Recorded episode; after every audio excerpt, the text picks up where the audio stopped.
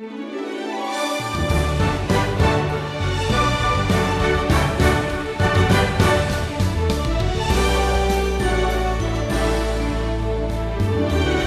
have no doubt that you desire to serve God faithfully. But you know, wisdom from God is necessary for wisely serving God. It's important to always keep this truth in mind. What happens is that it's easy for you to ignore the voice of wisdom and to foolishly entertain the temptations that confront you each day. The good news is that God invites you to learn His wisdom. Stephen called this lesson an invitation from a woman named Wisdom. In our wisdom journey through the book of Proverbs, we come to a point now where Solomon changes the focus of our attention. He has spent nearly three chapters describing uh, the dangers of sexual immorality as he pictured for us an immoral woman uh, inviting an immoral young man to sin. Well, now we're here in, in chapter 8, and Solomon uses another woman as an illustration, and she's passing out invitations as well, only this time it's a wonderful invitation to accept. And that's because her name is wisdom. Here's how chapter 8 begins Does not wisdom call? Does not understanding raise her voice?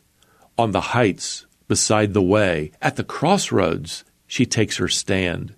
Beside the gates in front of the town, she cries aloud. So, here's Lady Wisdom, so to speak, in, prominent places at a busy crossroad, uh, at, at the city gates, and she's calling out to people as they pass by. Well, what is she saying as she calls out?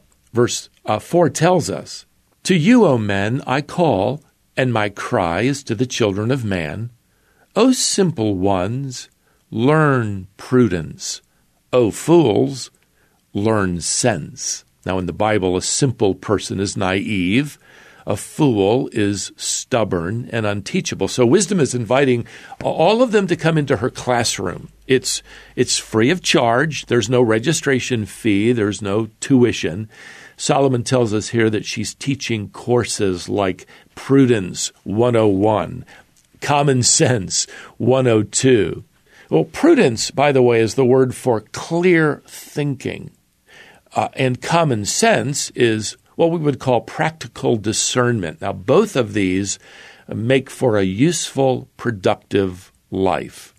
Now, following this invitation from Lady Wisdom, we're reminded how valuable uh, she is. And for starters, uh, we're told here that wisdom produces godly living.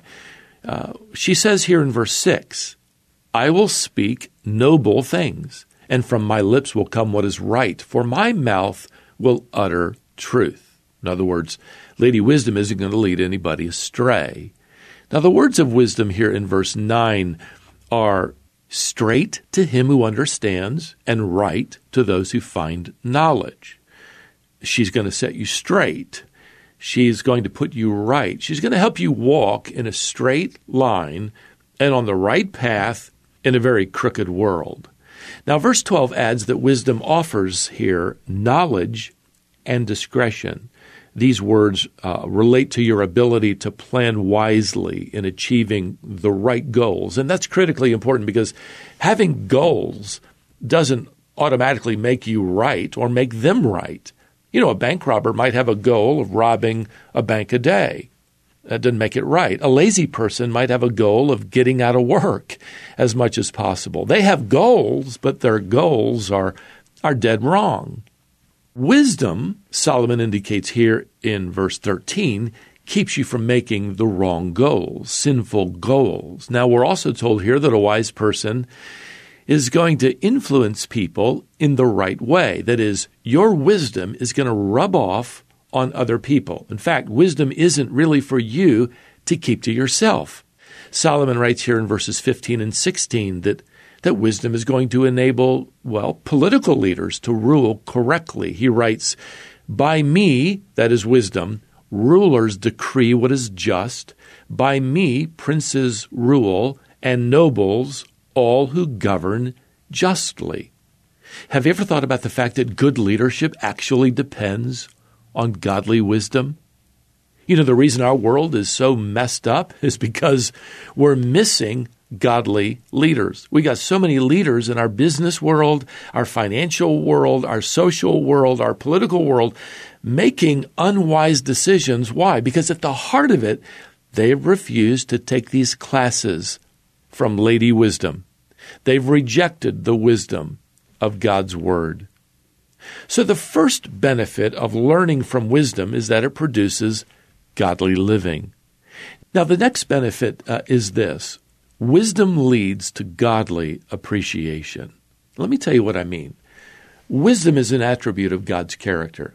It, it's who God is, and it's what God does. It's impossible to separate God from wisdom and, and wisdom from God. Now, Solomon illustrates that by showing us how wisdom was connected to uh, the creation of the universe here in verse 25. Before the mountains had been shaped, before the hills, I, that is wisdom, was brought forth. Before he had made the earth with its fields, or the first of the dust of the world, when he established the heavens, I, wisdom, was there. When he made firm the skies above, when he established the fountains of the deep, when he assigned to the sea its limit, so that the waters might not transgress his command, when he marked out the foundations of the earth, then I, wisdom, was beside him, like a master workman, and I was daily his delight. That's so true, beloved. In fact, just look around. The wisdom of God is on display through his creation. And you, as a follower of God, get to appreciate and, and really fully enjoy his marvelous creation in a way that an unbeliever will never be able to because they reject Creator God.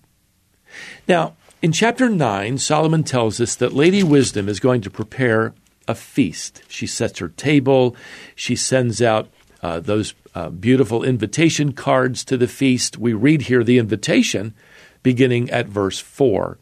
Whoever is simple let him turn in here. Come, eat of my bread, and drink of the wine I have mixed. Leave your simple ways, and live, and walk in the way of insight. What a wonderful invitation. Now, Solomon gives us some examples of responses uh, here to Lady Wisdom's invitation. For instance, here in verse 7, you got a bunch of scoffers who laugh at the idea of needing wisdom. They mock at wisdom's moral instruction. I mean, she is so old fashioned. Their minds are, are closed. Well, it's useless to try to reason with them. Verse 8 says, in fact, do not reprove a scoffer, or he will hate you. He, he, frankly hates the invitation. Now, thankfully, other people are going to respond positively.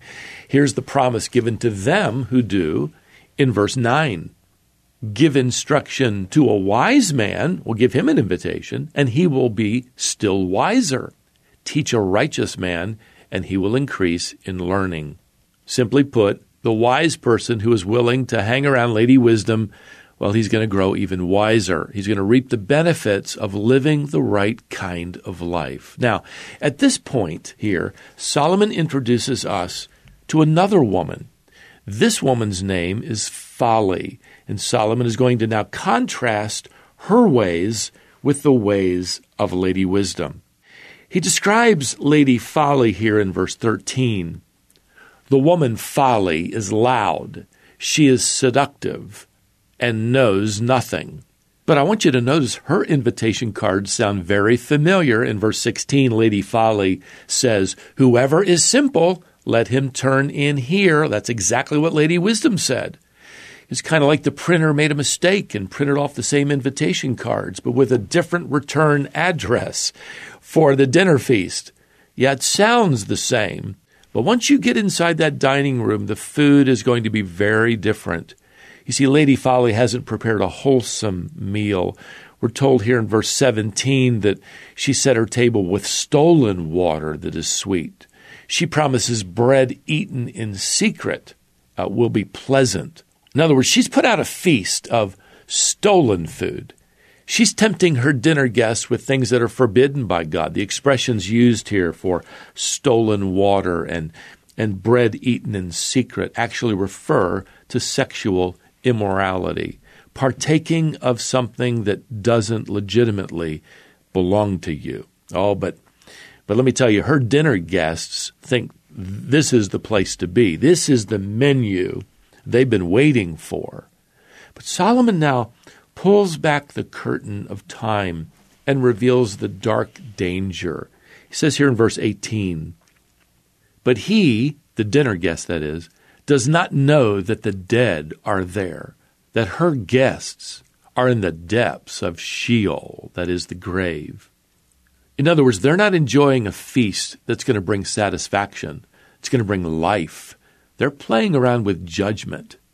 Uh, they're eating dinner with death. So the contrast in Proverbs chapter 8 and Proverbs chapter 9 between Lady Wisdom and life and Lady Folly and death, well, that's the choice between these two, and it's very clear. So be careful. When you get an invitation, make sure it's going to take you to the house of wisdom. That, that's where you're going to find life and life worth living. Well, until our next wisdom journey, beloved, may the grace of the Lord Jesus Christ and the love of God and the fellowship of the Holy Spirit be with you all. Amen.